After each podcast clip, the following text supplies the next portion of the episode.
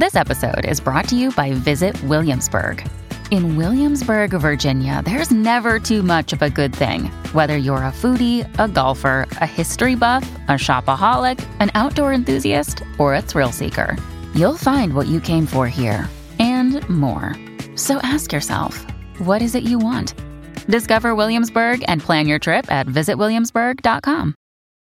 This episode is brought to you by Saks.com. At Saks.com, it's easy to find your new vibe. Dive into the Western trend with gold cowboy boots from Staud, or go full 90s throwback with platforms from Prada. You can shop for everything on your agenda, whether it's a breezy Zimmermann dress for a garden party or a bright Chloe blazer for brunch. Find inspiration for your new vibe every day at Saks.com. Hello, everybody. This is Marshall Poe. I'm the editor of the New Books Network. NBN listeners like to read books and buy them. So we thought we'd tell you that right now, our friends at Princeton University Press are having a remarkable site wide sale. You can get 50% off books, including ebooks and audiobooks, with the code 50, F I F T Y, at checkout until May 31. You can save some real money on Princeton University Press books. I encourage you to go there and check it out. Welcome to the New Books Network. Hello, everyone, and welcome back to New Books in African American Studies, a podcast channel on the New Books Network. I'm Nakazi Oates, the host of the channel. Today, we're talking to Professor Deborah Willis. She's a celebrated photographer, acclaimed historian of photography, a MacArthur and a Guggenheim Fellow, and university professor and chair of the Department of Photography in Imaging at the Tisch School of the Arts at New York University. She also is the director of NYU's Center for Black Visual Culture. And we'll be talking about her new book, The Black Civil War Soldier A Visual History A Conflict and Citizenship. Professor Willis, welcome to the show. Thank you. Thank you for the invitation to share my work with you and your audience. Great. I'm so excited for our conversation. So, I want to begin with you telling a bit about yourself. So, I recognize that you come to photography in several different ways or several different positions. You are a Black woman, you're a mother, you're a daughter, and you're also a curator and a historian of photography. And so I wondered, what's your relationship to photography? And I wonder if those p- particular positions influence how you see photography. They all do, but I'm also a photographer. Mm-hmm. So that's mm-hmm. um, the the main um, point for me in terms of my identity in all of the five ways of describing me in terms of how I came to photography. I grew up with a family who loved the image, loved posing, loved sharing stories. They were all storytellers. Um, my father's side of the family um, also loved image, image making, and my father's cousin had a photographic studio. We grew up in uh, North Philadelphia. And my mother's side of the family uh, loved to perform in front of the camera. and, you know, they loved to pose. They were singers and dancers and, and loved life. And so I grew up uh, looking at images um, of family members that were preserved um, through family images and family uh, snapshots and the photographic album. My father, uh, my my father was also a policeman in Philadelphia in the 1950s, 60s, throughout the 70s um, and 80s.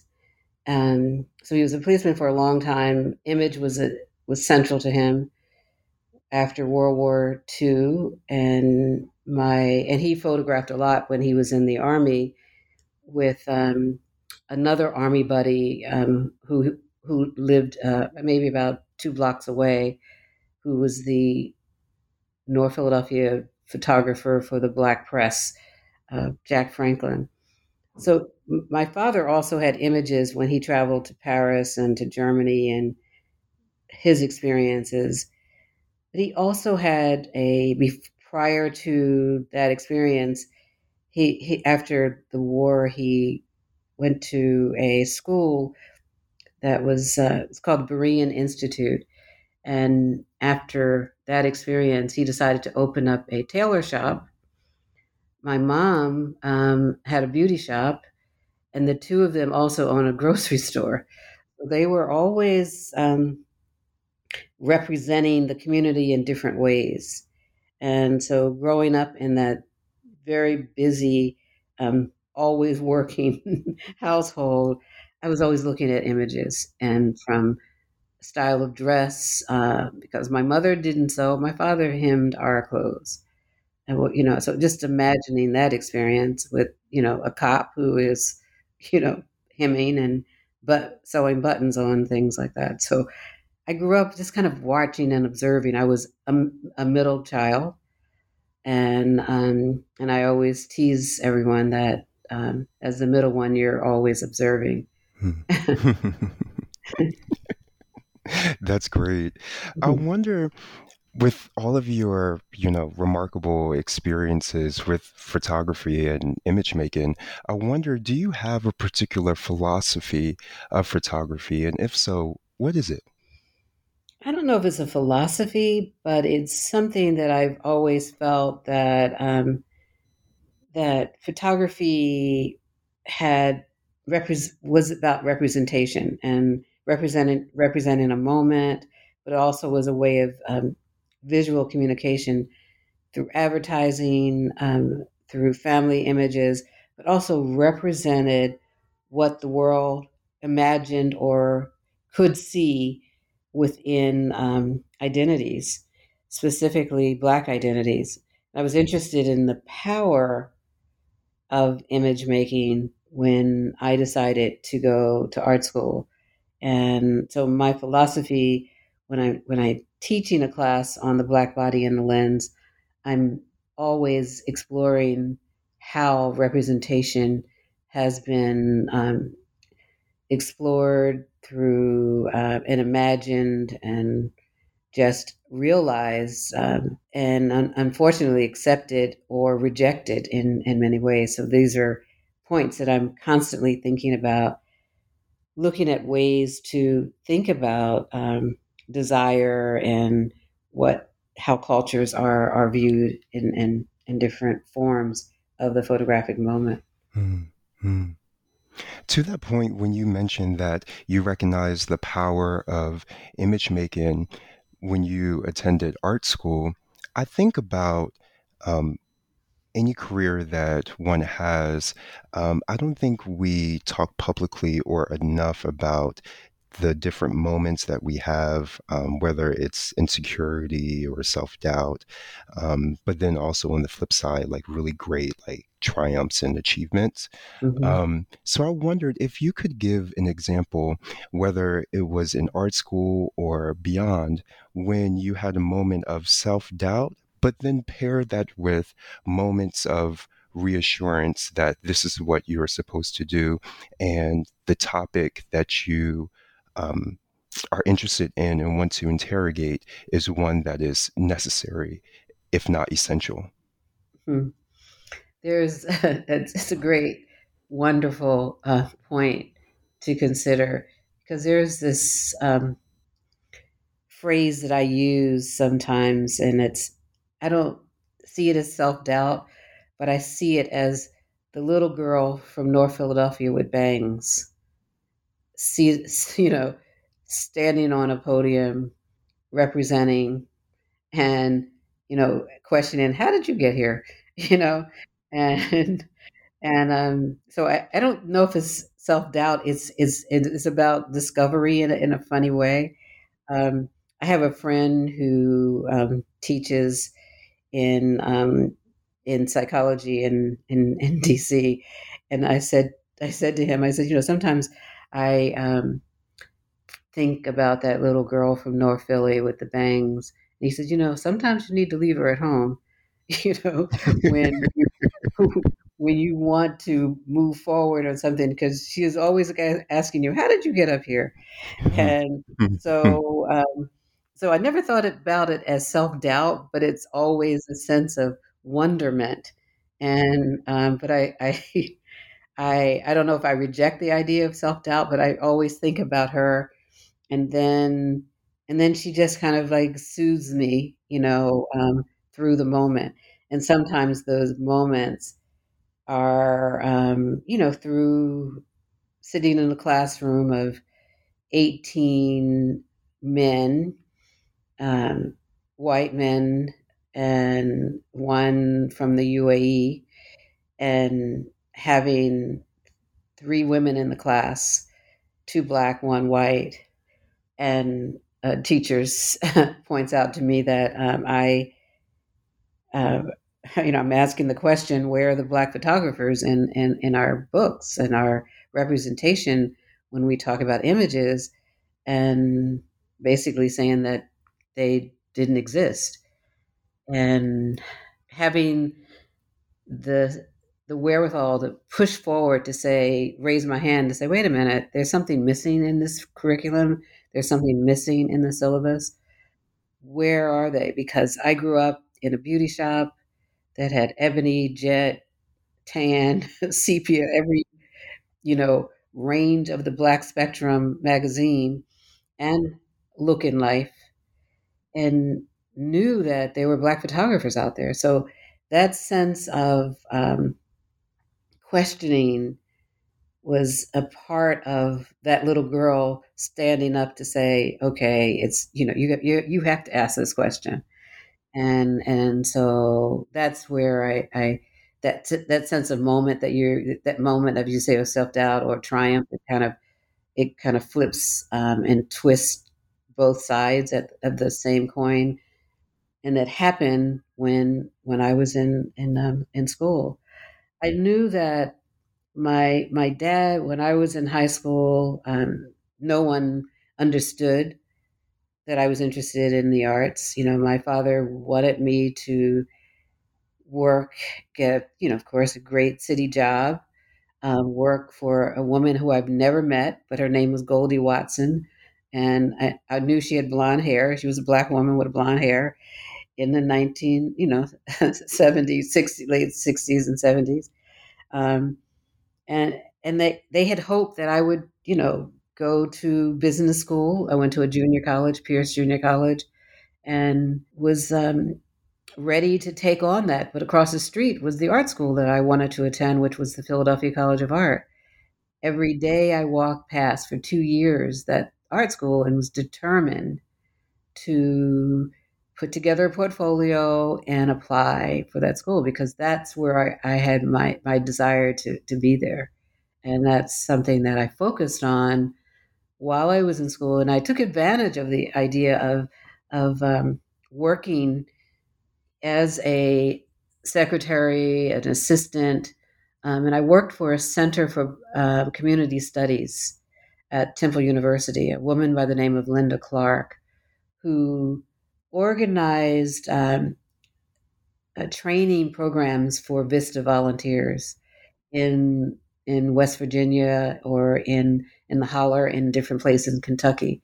Worked with you know fantastic black men who were community organizers and traveled with them on these little small planes to to places in West Virginia as we began to develop ways for um, people who lived in the holler, both black and white, um, to prepare them for, for work life, um, which could be either community organizing, working in offices, and things like that. So that experience that I I gained from the junior college business school experience, um, I still learn today. I mean, I had that experience. Um, I still use those tools, um, that sense of critical thinking through the experience of community organizing through my work, which is amazing. I never talked about that. you know, mm. I never really talked about that question, and it all gives that you that question you just brought up about the moment of self doubt and and moment of triumph. That's um, but working with a, a woman who was um, in charge and understood what it meant to um, make a difference in different in different areas. And and it opened up doors for me because I knew then I wanted to make images. I made images there. It was a harrowing experience because I was dealing with a lot of racism um, of of being in, in, in Huntington West Virginia in 1968 um, 67 and just imagining um, how people were, we were stoned um, telling us to get out the holler. Um, but we were also, I was given bedding that had bed bugs by the people. And I couldn't, didn't understand why I had bumps all over my body and, but could see the point and went to the doctors and that's what it was um, because people didn't want us there and they were you know we were tricked into thinking that that we were we were um, there for a reason. But um, but it was also a, a, lesson for me, and I and I pushed forward and continued my work. Um, I eventually left the center after uh, two years and decided to uh, move to New York and study photography officially at a photography school here um, in New York. While I was in school, I also worked for Neighborhood Youth Corps and in Ocean Hill, Brownsville in New York, and taught photography to the kids in the community there, as well as taught photography at Fashion High School, Institute High School in um, in Manhattan. And I spent, you know, a year um, making images, teaching images, met some fantastic students people in the community. They were really excited about, you know, us being there and uh, young people there, you know, creating a, a space for, for art in, in that community. I think about the early experience when you questioned, um, you know, the curiosity, the right, the rightful curiosity about where are the black photographers. Um, you're you're asking that question in a room full of white men who don't necessarily understand, you know, your question. But I wonder, um, is that was that like the nascent um, beginning of how you would understand your career to question to figure out what who is missing?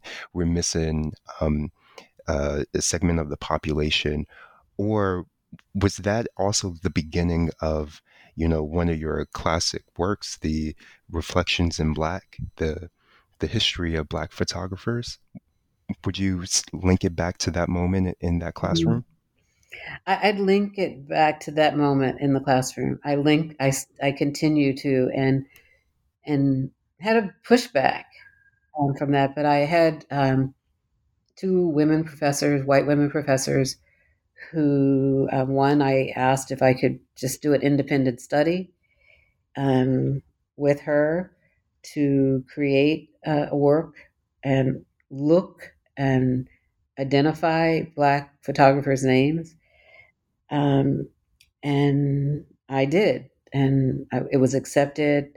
The two professors I worked with were central in, in guiding me through um, the semester. I Had no idea that that would be um, my life's work, because um, one of the the same professor who would show work of Black people that, of course, you know, stoop labor we experience, but we also experience, you know, other parts of our ex- performances and jobs in, in, in imagery.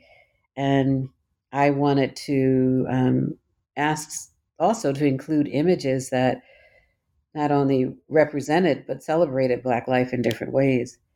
And I, but he's the one who said to me that um, why am I there? Because why was I there? Because all I was going to do is get pregnant and have a baby, and a good man could have been in this classroom. A good, so I was taking up a good man's seat, and I recall that moment of, you know, total, um, you know, the heat around my neck.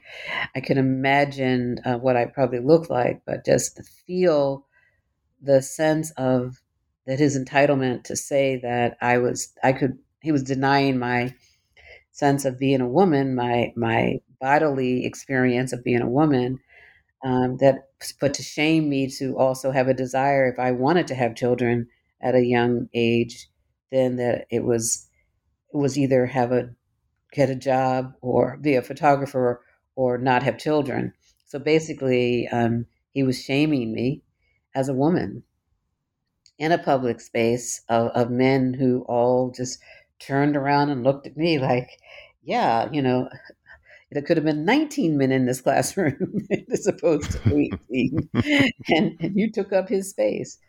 And, um, and I remember, um, and I was, I mean, the power that he had over me at that point where I was silenced. And, and when I graduated, exactly what happened um, you know, I got pregnant um, that year, um, and and then it, it, in terms of the sense of self doubt, that that is something that um, that's the power that people could have, one could have over uh, someone who could just deny them their sense of space and and just the, the sense of character of, of purpose when I wanted to um, become a photographer. So of course I didn't want to go to Philadelphia. You know, I was pregnant. I'm like, wait a minute. Once after three months, I said, what, what am I doing? How can I let this man stop me from visiting family, being seen pregnant? And so I, I was back and forth with. I had to laugh and and throw it off and and and make photographs of my pregnant belly and use that. I've met since then. I've met women, and I've made photographs. I, I exhibited the photographs, and I've met women who told me the same story. Uh, I met husbands who shared with me, I wish my wife was here to listen to you talk about that photograph specifically because my wife, same thing happened to her. Um, that male professors and sometimes women professors said the exact same thing um, that you know you have to make a choice. I met a woman who two years ago never forget she was 80 years old and she said she was told the same thing and she didn't go back to making art. She didn't make art again until she was in her late 60s and that and and you know just the fact that this could happen to so many people, women from all walks of life in terms of opportunities that they could have had um, as as artists. So um, that happened, and connecting that, I went to grad school. Exact, exact same experience um, at Pratt, which was another place I I always wanted to go to for grad school. Um, and once I graduated from Pratt, back just um, back up for a second, I when I was when I started the research of going into the stacks and libraries at Temple and in Philadelphia and at at, um, at my own um, the local libraries in Philly, I found black photographers through city directories and looking at the black press where they advertise. I saw images and I collected a name of names of about 300 names just by sitting on the floor in the stacks and having an opportunity to you know i was not a traditional researcher so i just didn't know how they you know the card catalog so i just just turned the pages. And and and as a result i found unusual names i found names and i had i went to the schomburg center uh, in 1974. I wrote to Gordon Parks and Moneta Sleet and photographers who were um, Morgan and Marvin Smith, who were still they were in their 70s and 80s. I wrote to them. Um, Gordon Parks, the first one, responded and said, "You know, Debbie, please come and visit me." wow! I'll never forget going to his apartment at UN Plaza. Gordon Parks, who world renowned yes. photographer, traveled the world. He's calling me Debbie. Wow. visit me, and and having that opportunity, it um, in the seventies, and going to the Schomburg and meeting the librarians there, who said that they helped me find the photographs, but the photographs weren't identified by photographers. So I had to go through numbers of photographs. And and the last year I was at Pratt, I had the never walked down a corridor, this corridor on the the West Campus ever, but something guided me to that corridor, which had a post up there for a position as a photographic specialist at the New York Public Library, Schomburg Center. And I put, that's my job. So I applied for it, applied for two jobs one for teaching at Bucks County Community College, which was idyllic, um, I wanted to be a photographer. And it was $11,000. And the, the um, job at Schomburg was 10 8. and I um, applied for both, got both of them, you know, offered the job for both of them. And then I, of course, took the Schomburg position. And a, and a man by the name of Richard Newman, who worked for Garland Publishing at the time, I call him um, my publishing angel. He he called me up, didn't know me, and said, "How would you like to do a book on Black photographers?" So I, I said, uh, "Oh," I said, "I have an undergraduate paper, undergraduate language, in on this topic. I can't believe you're calling me." And he said, send it to me. Um, eh, you know, we didn't have computers then. We had, you know, onion skin, carbon copy paper. um, I sent it to him, and he read it and said, "This is a book. we, we're going to publish this." And um, that had 300 names, and I found all of the photographs that I could find at the Library of Congress, um, Schomburg, and National Archives. I and of course Moorland-Spingarn at um, at Howard University. So I, you know, was new to research. I'm, you know, a, a new mother, graduating, and all of those things happen, and that began the research for Black photographers 1840 to 1940, which is the basics, basic, um, the core for Reflections in Black, a history of Black photographers. Wow, that is incredible. Incredible. And I just think about what if, um, you know, you did not ask the question, right? If I wonder if you did not have the encouragement from professors, or at least the one professor who said, you know, I think there's some value in that. Um, but then also, you have these professional experiences um, one encounter research um, the way that you've found it right? It may not have been traditional or the conventional ways of doing research but you found 300 names um, mm-hmm. and then you um, you know landed at the schomburg and then you came across the the publisher. So all of those i mean just fantastic moments that led up to this seminal work. Just remarkable I also wonder uh, when you talk about the encounters of your um, race and womanness, right, and how um, that was coupled with misogyny throughout all of your experiences, um, and how many women supported and say, I went through the same thing. I think about another seminal work of yours, which is Posing Beauty, um, but thinking about it aesthetically. Um, you know, it's more than a decade um, old at this point, um, but it's a classic work of yours in which you visualized a history of African American beauty. Um, in it, you provide a framework that I think is just so great, um, and it composed of three um, elements.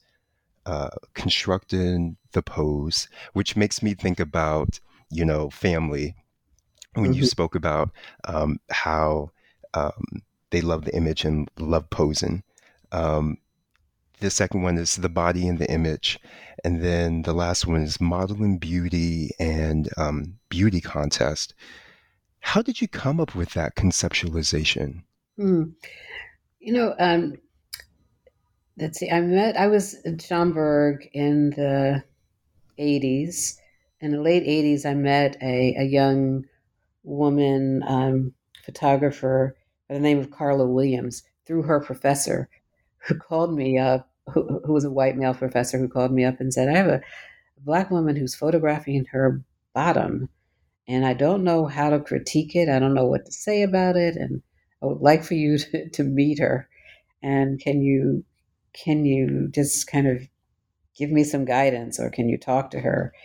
And so I met Carla and you know we talked on the phone and we laughed about her professor reaching out to me um, because he didn't do it for um, the white women who were doing self portraits. He did it for to the black women who were doing self portraits, and and so we talked about body and image a lot, and we decided to do a book together called "The Black Female Body in Photography," um, eighteen um, 40 to to then the present with Temple University Press. And we were looking at images from Africa, from the Caribbean, from the States, but then looking at the, the noble images of, of women, the images that were seen of Black women in the World's Fairs where they were dressed to exoticize or to um, have images that represented um, some expressive imagination of a tourist photographer. And um, the book was just an amazing project and sold out in, in no time. And, and we didn't reprint it. And I was going through, um, decided later um, when I left the Schomburg to go, I was offered the position at the then it was called the National African American Museum Project. It was to explore the possibility if there if there was a nation call or a national call for collections to create an African American museum. Um, I worked with Claudine Brown, and the two of us traveled um, throughout the states and places in Europe and, and Africa um, to identify collections. And through that experience, I found images that were just beautiful images of Black people that were in their family collections. Images that, when we talk about Black people in the 19th century, beauty is not a word that's part of the description you know we we we always you know yes resilience you know hardworking laborer but beauty was never in the description within even within african american writings. But with female and feminine and women writers we could find that construction. Um, and then the unfortunate aspect of it you know i had got cancer um, had breast cancer and I um, was, you know, pretty down and didn't know if I had a future. And and I watched people respond to me with a bald head. And even in the hospital with other cancer patients, people just kind of looked at me and said, Can she just move to the other side of the room and not be in our part where we're getting our chemo treatment? And so the nurses always acquiesced. And would say, Would you mind moving into this room here? And because you don't have a scarf on or hat on, blah, blah, blah. and so it, it surprised me. And I thought, even in death, facing death, beauty is something that was needed to be discussed and talked about. And so I connected my work, my research from um, all of the work from Reflections in Black, from going to family collections, and to my experience with cancer, to think about how do we talk about beauty.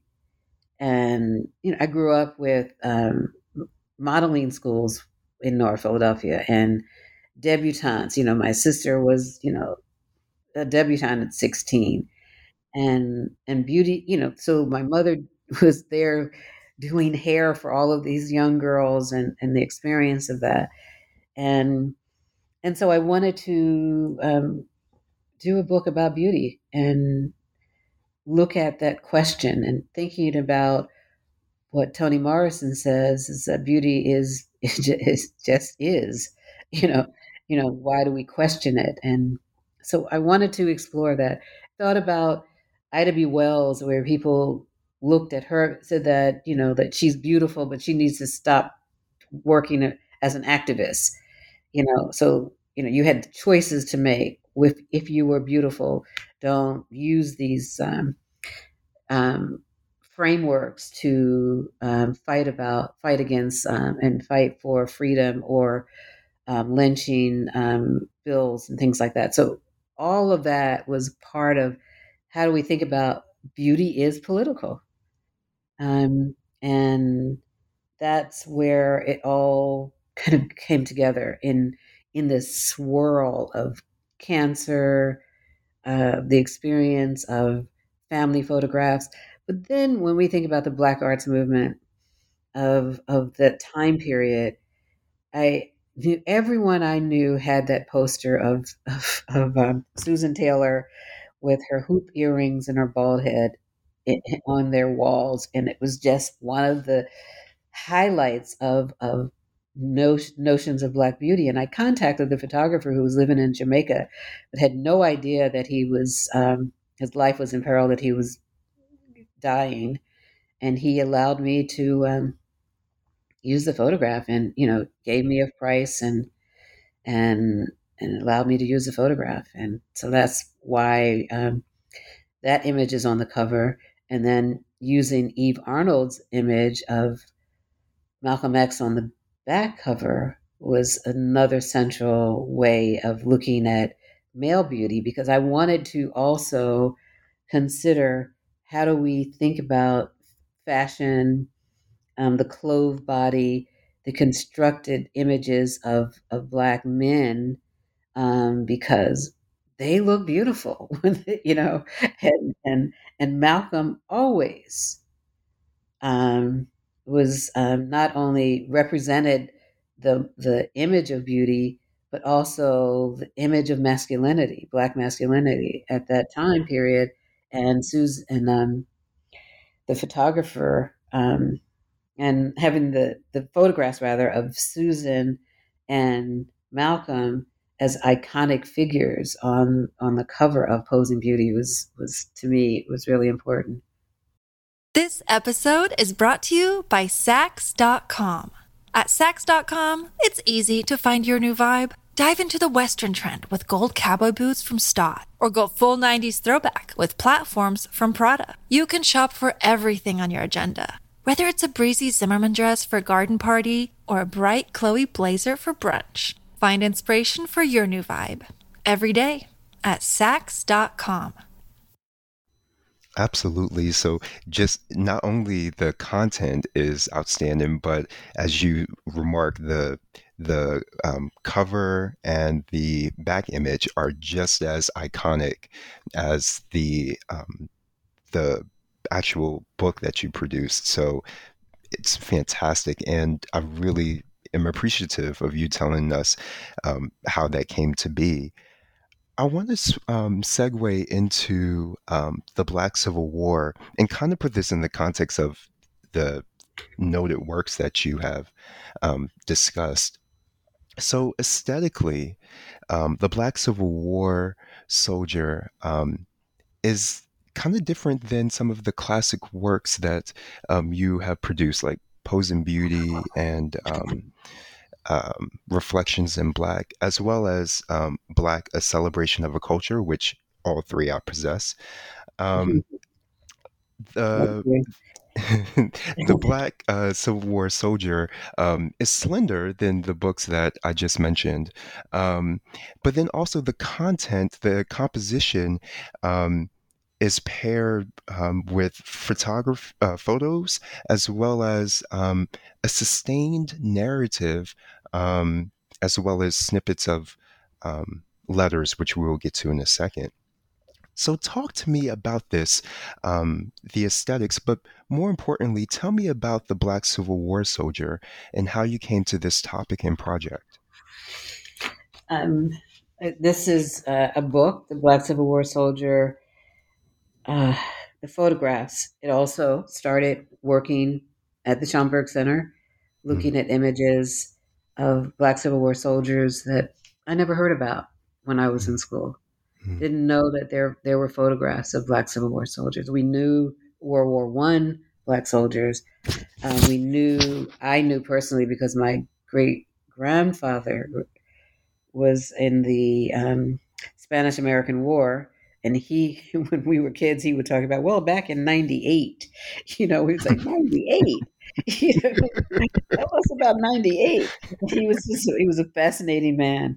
But having um, that experience, that I never knew that there were images that represented um, black soldiers in the civil in the Civil War. We knew that quote Lincoln freed the um, black people but we mm-hmm. never knew the story of Black people freeing themselves or that experience.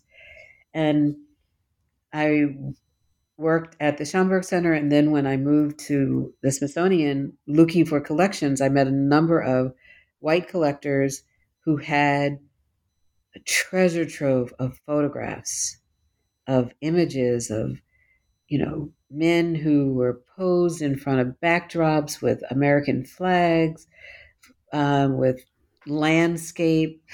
So I began to think about how do we imagine how did how did it happen that these photographs were, did not circulate?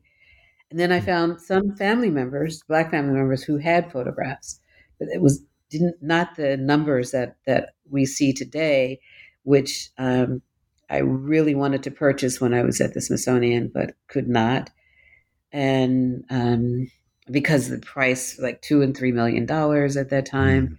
Mm-hmm. Uh, luckily, the the collectors um, were able to get support from Yale. Purchased some photographs. The Library of Congress purchased some as well, and so they are now in public collections. But at that time, they were not.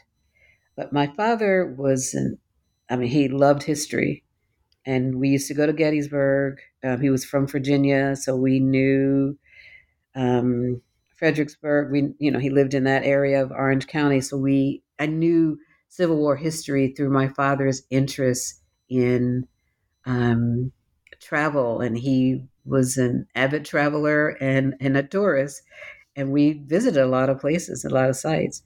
We have photographs from you know only from the Valley Forge years of, of, the American Revolution to, and so it was just fascinating for me to see these images uh, that weren't that didn't circulate.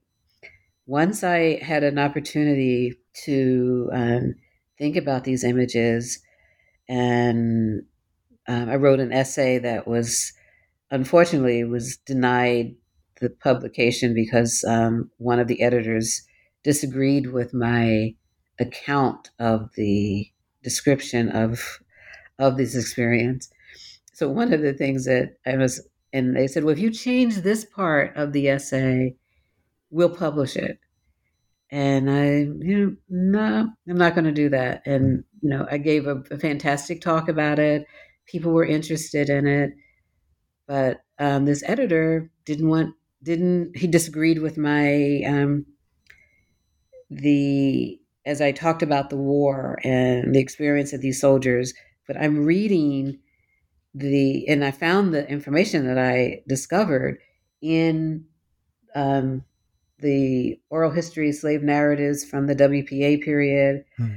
I found black newspapers uh, and abolitionist newspapers where they were um, soldiers wrote letters and published them and sent them to as if they're diary accounts of their experiences in South Carolina and sending it to paper, newspapers in Boston and Connecticut and New York about their experience in the war. Hmm.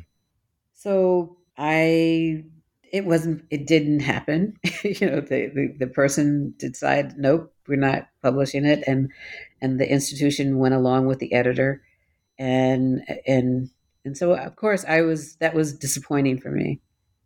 But um, you know, it's happened before with when I wrote about James Van Der Zee and mm-hmm. um, a, a, director said I was over I was inflating overinflating James Van Der Zee's contribution to um, the history of photography, and I can't com- I couldn't how dare I compare him to some of the early um, photographers of the pictorialist period. So I've saved all of those um, comments um, that one day I will say that it's disheartening, and mm. you know that that people who control the publishing experience will will decide that nope, we're not going to publish this. Mm. I um, gave a talk. I was invited to give a talk at the British Irish British British Irish American Studies Association in Belfast, in I think about five years ago, and the person who invited me was Celeste Bernier Fournier, who also worked on the book on Frederick Douglass and the photographs of Frederick Douglass. And I presented the paper there and told um, the people that I was really happy, the audience there, that I was really happy to be there and to share my research. And this was an opportunity to explore this story of letter writing because Black people were, we were told that Black people couldn't read or write. Mm. Here were evidence of letter writing. Um, even if they were scribe, um, written by a scribe, there were people who were available to tell their story. Mm. So they asked if I was in, if I would be interested in publishing my paper in the journal, and so that happened. And and then my colleagues here at NYU Press asked if I would also publish the book, and that's how the book um, um, was published. And it took, you know, it took basically five years from from the beginning of the research, which also explored ways to think about, you know, a collective memory, um, a mm-hmm. memory from family, but also the experience of how um, you know the monuments um, are mm. are central in the discussion of monuments are central to our um, our framing because I believe and I it might be naive, but that if if people could actually see these images, that Black people could experience um, that white and Black all Americans um, could see that these soldiers were there and mm. fighting for uh, freedom in front of American flags. They believed in their citizenship, mm. even though many of them were enslaved at that time. Mm. But also that they, you know, used the U.S. brass button. Um, they wore it on their their belts and on their lapels. They, you know, had hand painted, hand tinted American flags. So America was part of their framing, even though they worked in collaboration with the photographer. But there was there was a sense of agency in in the making and and creation of these uh, photographs. Mm-hmm. Yeah, and as you said that when you were at the Schomburg um, and you came across during the research of this of this book, you came across just a, a wealth of um, photographs of um, Black Civil War soldiers. Um, you note in the book that this is a, a moment, um, and um, newsmakers, photographers um, really are trying to capture and document this. And, and in a way, I would imagine if it was, you know, the 21st century, it would kind of be like a, a, um, a documentary in a sense, mm-hmm. because you wrote quote, um, and, and you're quoting a journalist here the Civil War marked the first time the large numbers of reporters, artists, and photographers followed troops into battle. And then someone else wrote photographers captured the experience of war on the battlefields, at campsites, and in temporary studios where soldiers struck poses before the camera, eager to preserve their memories of the war and with that, I just have a new framing of what you said that African American soldiers understand this moment and they want to narrate how they will be remembered um, in history, but then also to their families. Because another part that you mentioned, I think, in the, the, the thesis of this project is that um, you are trying to um, get people to understand that Black soldiers fought for and they died for their freedom, but also for their families. And I think you actually mentioned that early on. And that reframing um, helps me to think about um, think about um, soldiers in a particular way, in a different way than the way historians and other scholars, as well as artists, have said um, have said it. I don't know if you have something to um, to add on. Yeah, I, you know, I um, I love um, reading, you know, history, and but I also think that history also has a had a place for setting art and setting photography, mm-hmm. and through that text, I I felt was important to a number of historians. I mean, they they're documents, and they're you know, there's not there's you don't have a sense to engage with the the the sense of memory, um, the personal memory, and I wanted not only the I wanted to I guess experience the the voices of of women hmm. um, that we rarely had an opportunity to read about when we we always knew of the white lieutenants and captains and how they guided these uh, black soldiers to battlefields and you know from you know Crater to Fort Wagner, but they're they're the stories that that's always told in that one week class that we have of, of the Civil War when I was in school. Mm-hmm. We didn't have a semester of Civil War. We didn't have long histories of it. So that was that was the same narrative that I that it that I experienced in reading the the way that public education and even when I attended college, Civil War was not necessarily a part of the language or the history rather when studying it.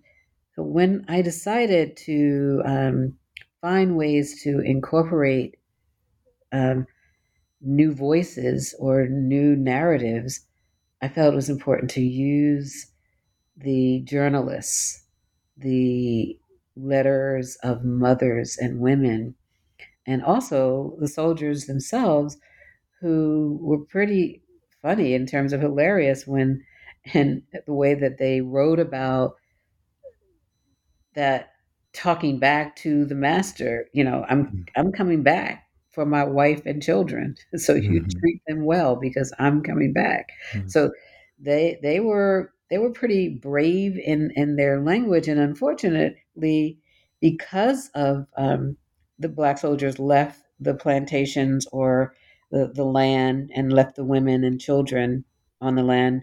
Many of the women were brutalized, children were raped and and mistreated um, and killed because um, black soldiers uh, left the um, uh, left the plantation. But what they mm. also left was that their determination that they're going to come back, they're going to return, and they're going to fight. But there was this sense of evidence that never really highlighted for me um, that Black people had this sense of bravery. Hmm. You know, um, there was always this this hesitation of pushing the, the sense of bravery and writing about uh, bravery in um, the um, 19th century. Hmm. And also, Black love hmm. was never um, talked about for me in, in reading 19th century stories of, of uh, you know, horrific experiences, but when when the men and women exchanged letters, or when the men wrote back to their masters or their mistresses, they would say, um, you know, I'm coming back, and that's that's an expression mm. of love. mm. um, that their commitment to their families, having the opportunity to have their photographs made with their family members, also was a sense of uh, weaving a new way of realizing um, the importance of family in in in portrait making of, of black soldiers. Mm. So all of that was um, amazed me, um, opened up new new narratives for me, and gave me an opportunity to um, to rethink um, this story. But also, I, I was in Pittsburgh um, some years ago, given a talk, and there was a, hist- a postdoc, a historian there, and he mentioned to me about the um, using the pension records in the National Archives, hmm. which I never hmm. used, never thought about using, never. you know, you know why would I go to the pension record? You know, and I thought about, oh yeah, I can look at my great great grandfather, but then I he, he introduced me to the Brewsters, where a woman who fought for her um, father's um, her I mean her husband's pension um, for a number of years and denied each time she to prove that he was a soldier. She sent his photograph. She described where he was injured and described his injuries and where he lived. All of that, but um, denied his pension. Hmm. And and at the same time, I was reading. Uh, it was the 75th anniversary of Gone with the Wind, and, you know, I grew up looking at Gone with the Wind with my family, you know, crying and all that stuff, but not really knowing what the story was about mm-hmm. and not realizing, wait a minute, let me let's look at this. So I decided to, while researching this book, is to look and teach the class Gone with the Wind. And I was invited to the mm. 75th anniversary of Gone of the Gone with the Wind um, conference at UT Austin. And um, gave a talk. I looked at the images, but it was fascinating for me. And reading Hattie McDaniel's um, biography, where her father also um, fought in the Civil War, hmm. and she also fought for his pension for 13 years and never received it. Photograph of him where he was injured in, in Tennessee, his experience similar to the Brewsters, but denied the pension. Hmm and and then her experience of feeling that she needed to have that you know that role because it was central to her her own personal history but the um, the making of the Gone with the Wind, I noticed quilts that were made um, by Black people that Hattie McDaniels also, in terms of wearing earrings and, and lipstick and, you know, different ways of reading Hattie's role um, really helped me um, guide, you know, guided me through this book as well. As mm. how do mm. we see women not as the the person who helped Scarlett, you know, O'Hara, but the person who really maintained the land. Mm. And mm-hmm. um, reminding me of the you know the musicians in the film.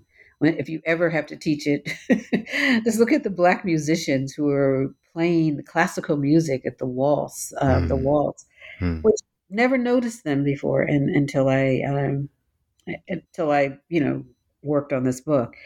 But also just the, those classic moments of, of how do we how do we read that that experience and so it was important for me to think about black male identity through um, portrait making, but through writing, mm. and and think about women and mothers, you know, feisty mothers writing to Abraham Lincoln, but then the discovery of black surgeons.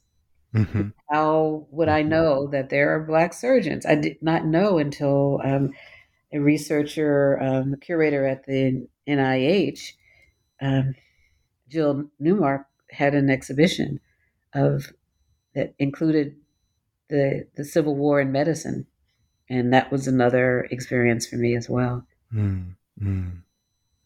Yeah, it's in the in you in your book you mentioned that you employed um, a new method um, where you coupled un- unidentified soldiers posing in uniforms with freed bondswomen um, or um, bondwomen dressed fashionably um, and while they're dressed in their, their work garments. So I just think that that's just a wonderful practice.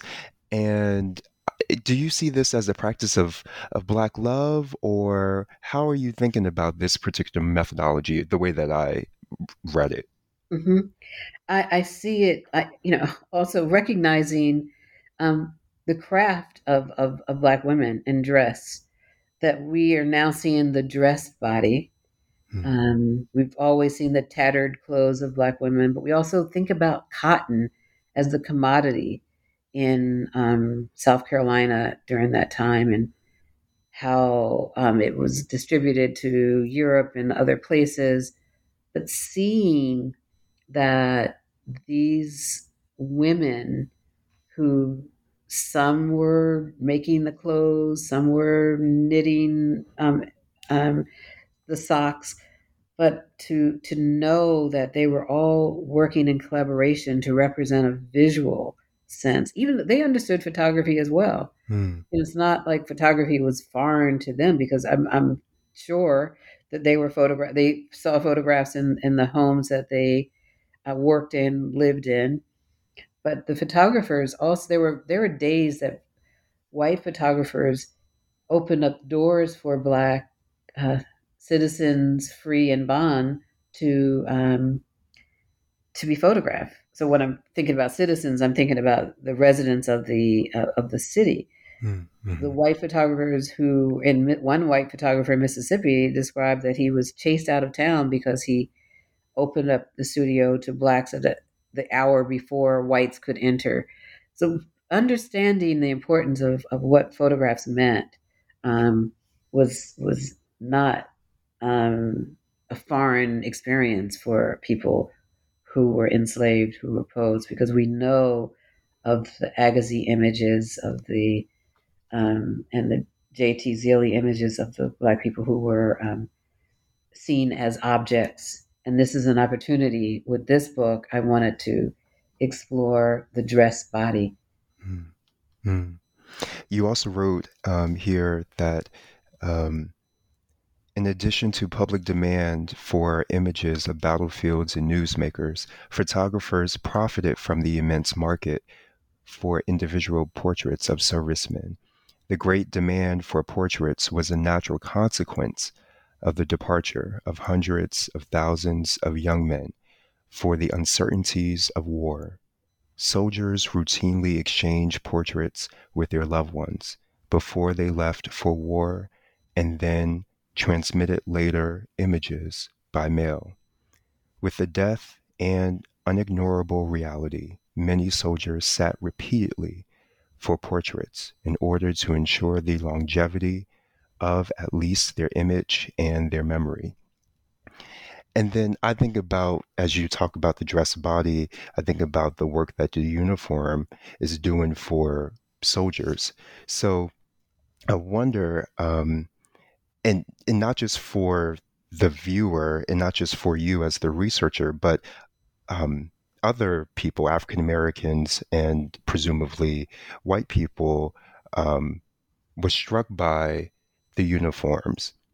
So, could you talk about the uniforms as part of the performance of black uh, manhood, uh, black masculinity, or even the politics of black male bravery?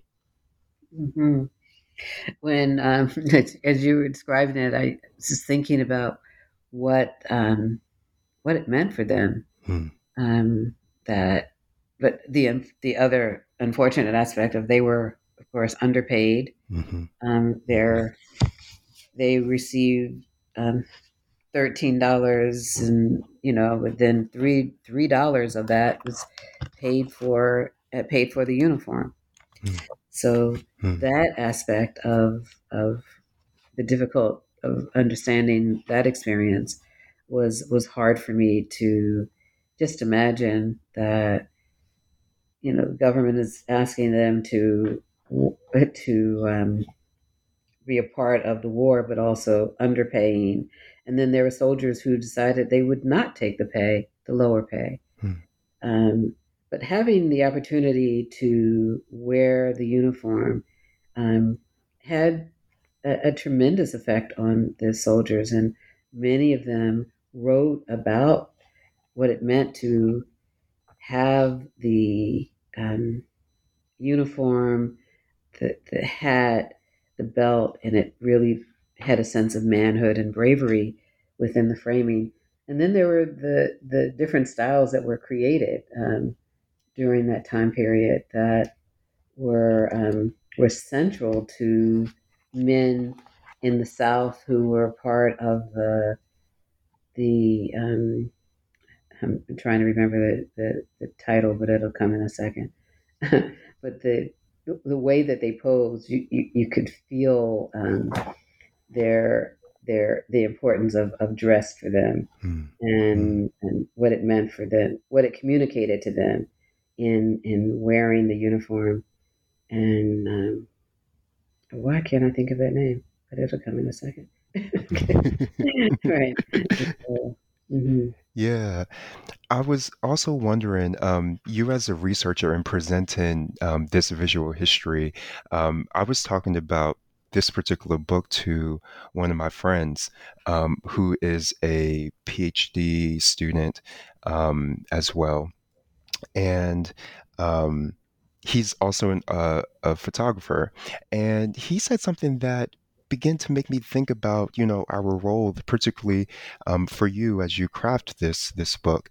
Um, and his name is Dustin Gavin, and he basically said um, something to the effect of um, the book as um, like an exhibition or a curatorial space, um, and that you present documents and leave for the reader to make their own interpretation. I wonder, as a researcher, as a photographer, as a curator, did you see that? Um, um, and did you adopt that practice in constructing this this narrative and this book as a this book as a curatorial space?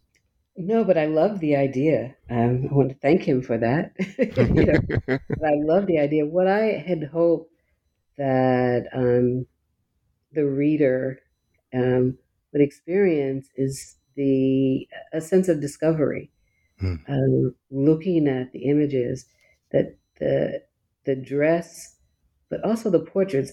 These um, individuals are looking beyond the camera lens in some time in some spaces where I think that they're sending a message to that there that there there there is and will be a black future. Mm.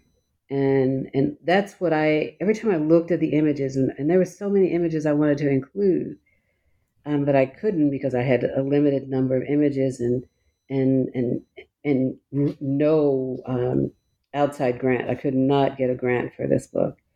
So when I think about the when black men wore the uniform, it angered um, the the the the slaveholders in the South, but it also angered um, men in Baltimore who who actually pulled one of the soldiers off the um, one of the surgeons off the trolley and beat him because he was wearing uh, the blue the, the uniform.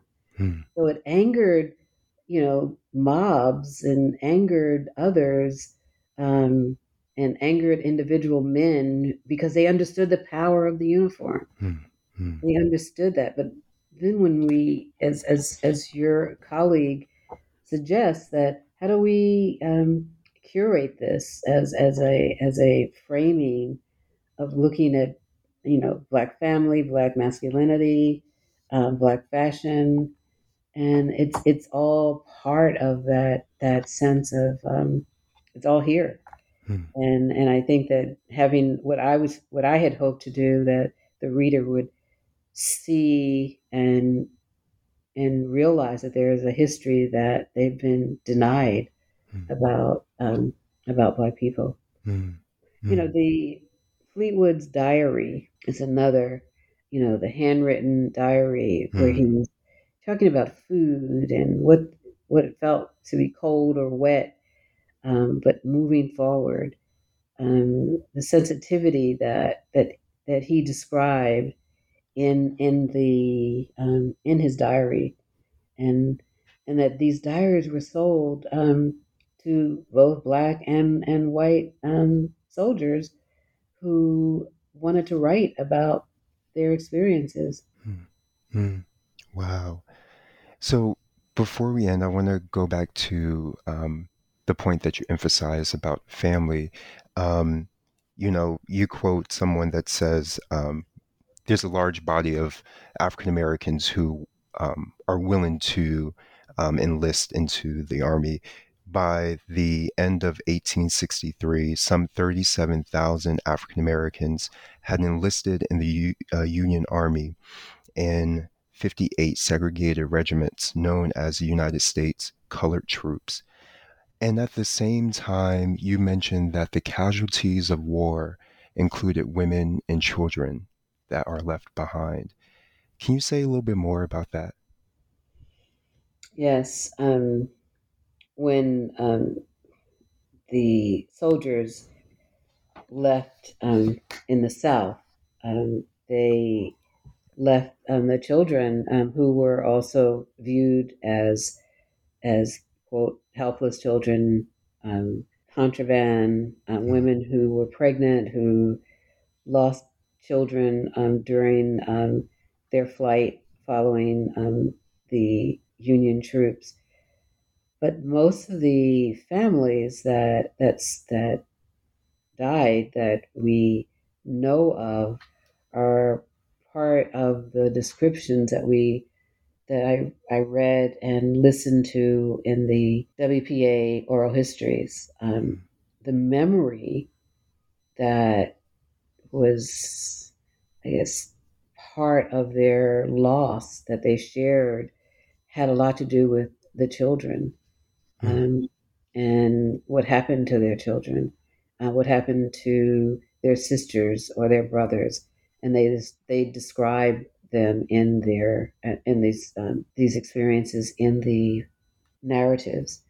Uh, there's one woman that I I loved, um, and it was the story of a mother who had looked for uh, Garland White, a mother who had looked for her son for a number of years, who was sold into slavery, and um, she wrote to um, she when when the uh, Union troops. I'm sorry, I'm trying trying to remember all of the the many stories that I, I wanted to to share. Mm-hmm. But when she when the Union troops entered the city of Richmond, they um, there was a woman, an older woman, who asked Black Union um, soldiers, "Do you know where Garland White? Do you know Garland White?" And finally, someone pointed the woman, directed the woman to uh, Garland White, who was the chaplain of, of the uh, one of the troops,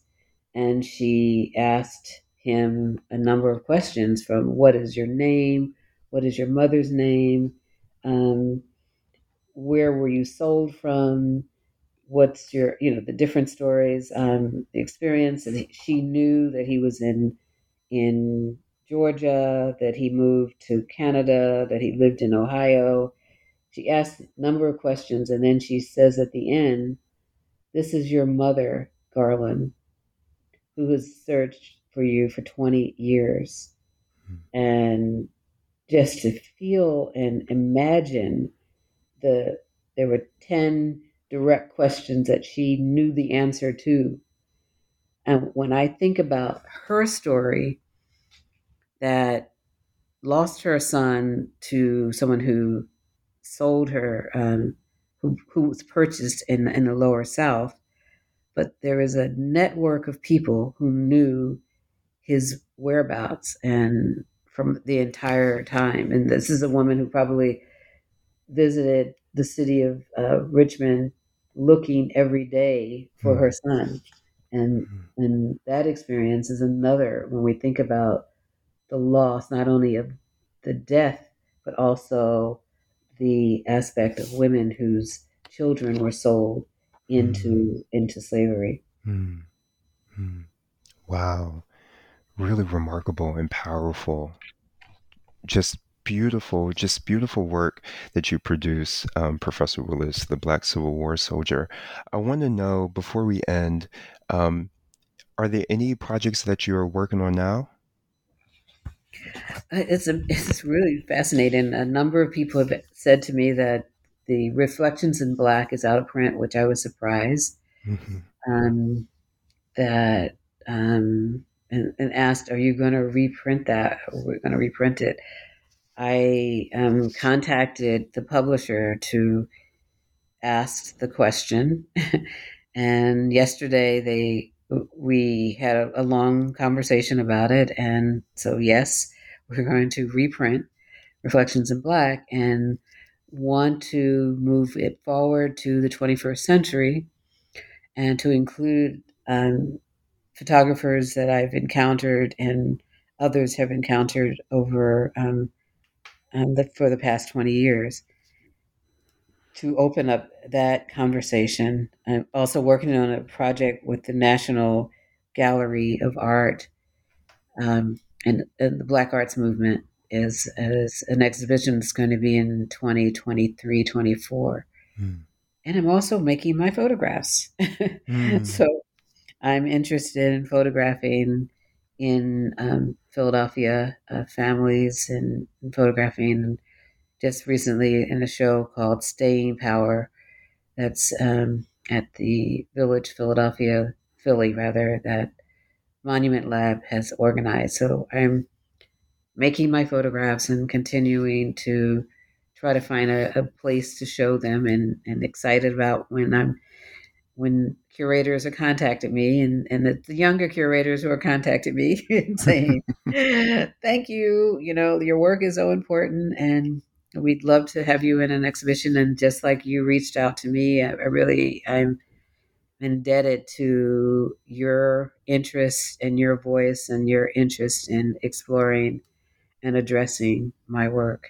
Oh, Professor Willis, I'm indebted to you for really honing in and and keying in on African American artists, photographers, as well as African American women. They are essential in, as you stated in the beginning, representing not only just a moment, but representing a people. So I'm just so glad that I have this opportunity, and I'm glad that you are still writing, that you are still um, um, photographing and that you are curating with your upcoming projects. It's just fantastic. And I can't wait to um, get the new edition of Reflections uh, in Black. yeah, okay. and then to see the. Um, the exhibition, the Black Arts Movement, I'm fascinated by that. Part of my dissertation um, uh, focuses on uh, the Black Arts Movement. Um, we can talk about that later. Um, Ooh, I'd like and, to know what, what's what, what's the title of your dissertation. Oh gosh, I'm I'm still I'm still trying to figure it out, but my dissertation focuses on um, Black storytellers and storytellers mm-hmm. who um, tell folklore and fables and legends. And I'm periodizing it from the 1970s through um, the 1990s. And um, it's a Black storytelling movement. And um, they actually said the origins um, is from the Black arts movement. Mm. Um, and and so it's fascinating. I, I spent last summer um, speaking to a great collection of African American storytellers um, that are still um, working today um, and began. Um, some of them began um, them. Some that began in the '70s are still alive um, today. but it's just remarkable, remarkable. So I want to talk more about your conceptualization of the Black Arts movement um, okay. through this exhibition at some other time. Okay. But This is just fantastic. Professor Willis is the university professor and chair of the Department of Photography and Imaging at the Tisch School of the Arts at New York University. She is also the director of the NYU's Center for Black Visual Culture. And she is the author of the new book, The Black Civil War Soldier A Visual History of Conflict and Citizenship, published by New York University Press. Professor Willis, I want to thank you so much for being on the show and a fantastic conversation. Thank you.